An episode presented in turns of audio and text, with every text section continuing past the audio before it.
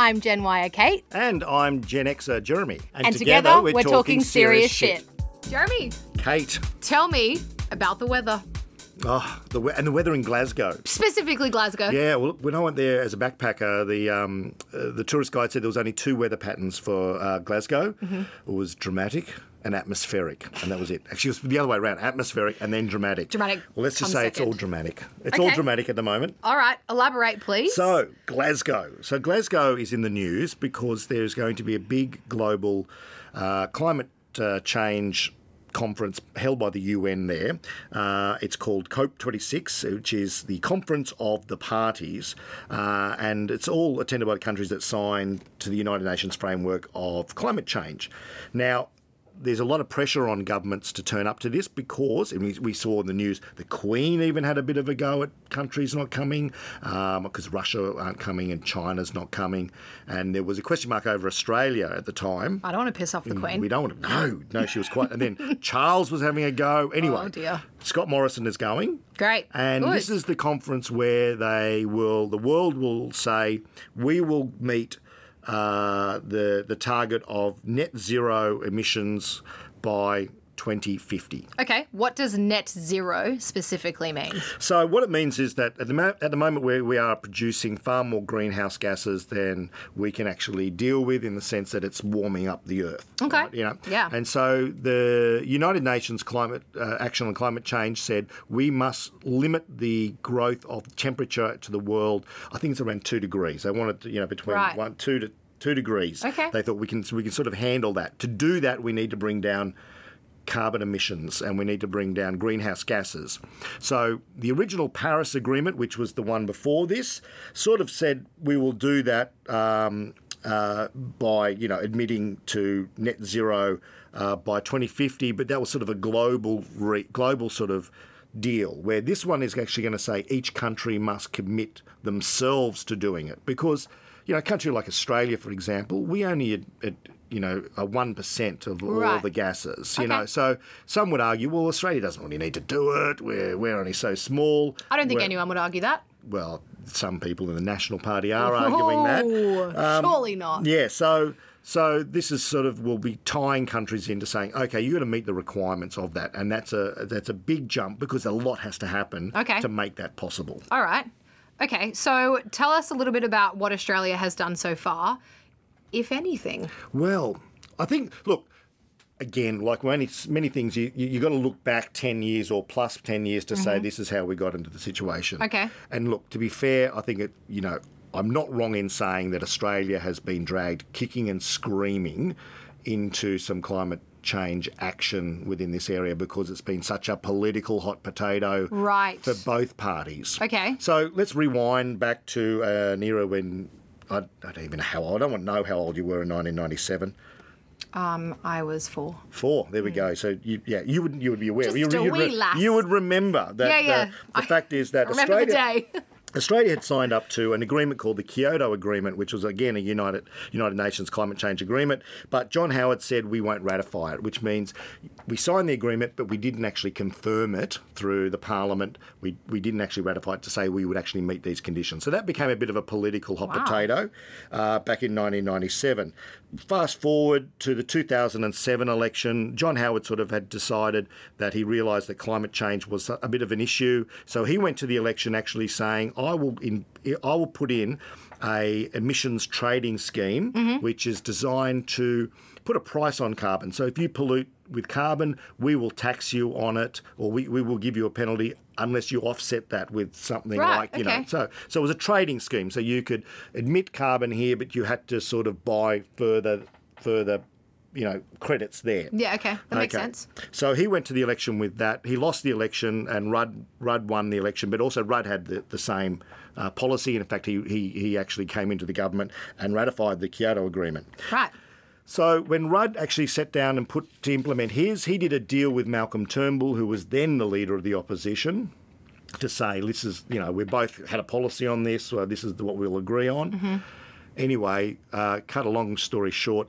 Uh, well, short, yeah. Anyway, uh, Nice. no, yeah. um, Tony Abbott said, "Wait a minute, I've got problems with this." So is a big part of the party room in the Liberal Party, and he then challenged Malcolm Turnbull. He was voted out on this issue. Okay, this was the issue that caused the leadership change in the Liberal Party. So all of a sudden, it became a political hot potato for the Liberal Party and the National Party, um, where it hadn't been before when John Howard had gone to the election. And so far, nothing's happened. So We've far, been talking no, no, about no, it. heaps. nothing's happened. So right. then- okay. And then so Rudd said, okay, the opposition won't support it. I'll go to the Greens. The Greens then said, no, it doesn't do enough. It doesn't do enough. It's too weak.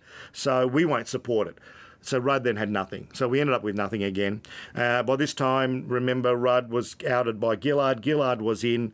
And again, the by this time, Tony Abbott had really effectively, with the help of media, with the Australian Daily Telegraph, the Courier Mail, had really made carbon tax, which has became the chant, uh, a real lethal weapon politically. To the point where Gillard said and made the promise during the election campaign, no carbon tax under my government when I that I lead. So Right. so you even had Labor then saying we won't do it. So real reversal there. Um, anyway, she got into government by having to go to the Greens because she didn't get enough to form government in her own right. Tony Abbott didn't have enough to form. They had a minority government. So the Greens obviously said we want a carbon tax. So again, that came up about again the political world. Again, the carbon tax fitted into Tony Abbott's um, you know, mantra. And um, so then we saw uh, the Abbott government elected. The carbon tax was removed um, that, that Gillard had put in. And so all of a sudden, um, then Turnbull became Prime Minister again. And again, there was a lot of other issues going on. It wasn't just, you know, it wasn't Just environmental. it wasn't based. just environmental Yes. base. But then Turnbull's back in there. Turnbull's very wary of upsetting the apple cart because he, had lost his job previously. So Mm. he had been trying to negotiate a national energy guarantee uh, between all the parties. That didn't happen. No, they weren't happy, and then he was out again. And then Morrison came, and Morrison realised, you know. I don't want to touch any of this. This is just too hard. Fair. And Labor's the same. And Labor's the same too. Labor was sort of saying, "Oh, while they agreed with, it, with with doing climate action, they weren't. You know, they were very worried about getting politically attacked." But then the bushfires happened in 2019, and I think, and and also the Biden um, election, and the world changed. And I think what's happened now is that Australia has been left realizing it actually has to make a decision here Sure. because the world has moved and um, and again, underscoring all this, the reason why there's so much, uh, so many people motivated to stop any action is because of coal. Okay. Coal. Coal, you know that. What I get for Christmas. Yes, The I Santa doesn't come. Because Australia is a big producer of coal. We are one of the world's biggest producers of coal. It uh, makes up 80% of the energy that we actually use. Our electricity is done from coal. So there's a lot of people that jobs depend on yeah, I coal. was about to say a lot of people that rely on that for Yes, work, right? right. Yeah, of course. So that's why it's a political hot potato. So the um, the National Party, which is part of the coalition government, um, and the reason why you know we were waiting to see this weekend whether or not they were going to come out and support Morrison going Mm, to Glasgow and saying that he will sign Australia up to a net zero um, target. Which the opposition agrees with, Mm-hmm. and so Labor are already signed up to that. The Liberals are signed up Wait, to that we're all agreeing on something? except for the Nats. The Nats Yeah, aren't the okay. Nats aren't there yet. So, but you know, the, they really are the odd ones out here. Right. You know, there are. So the Business Council of Australia, the, the chief lobby group for big business, including the miners, some of the miners, are saying we've got to sign up. We've got to do this. the National Farmers Federation, We've got to do this. we've got to do this. Twiggy Forrest, the one of the biggest miners in Australia, mind you, I don't. He doesn't do coal. Or he might do a little bit of coal, but he's mainly iron ore. Came out. We've got to do this. the people are rallying. The people are rallying. So big change. And and the other big thing that's changing is that our Australia is at risk of being so isolated that it affects our economy. The Reserve Bank, which you know they don't normally say anything, saying the world is moving on this, and we really risk our economy if we don't move as well.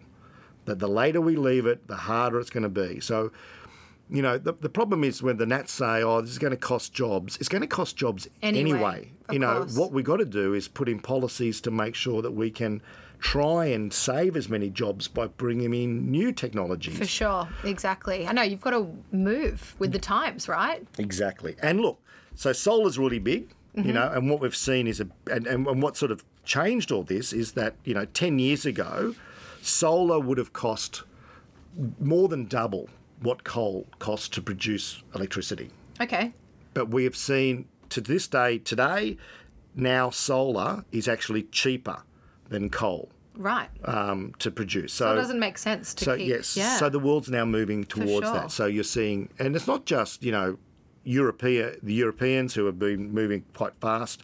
China is now the biggest, ro- rolling out more solar than anyone in the world, followed not far behind by the USA. Right. So you're seeing China and the USA at one about the solar, me, me, uh, the need for solar, both committed to, to the 2050 Glasgow. Glasgow uh, agreement. So That's got to mean something, right? it's got to mean something. And it means, you know, yes, th- there needs some transition. And that's why, you know, the Queensland government, the New South Wales government are investing billions in creating hydrogen industries. Mm-hmm. So they're wanting to say, okay, well, let's, let's make sure that we, solar can't meet all our needs because when it's cloudy, when it's nighttime, It's nighttime for half the time. it is nighttime for half the time. Yes. You should go into the solar business. I, I've always thought that. so yeah, so so real real change in dynamics, um, real change in global attitudes here, and Australia has sort of been left. You know, Boris Johnson is really strong on this. And can I? This is one thing that I just and I, I love to promote it whenever I can. I want to give you a quote Okay.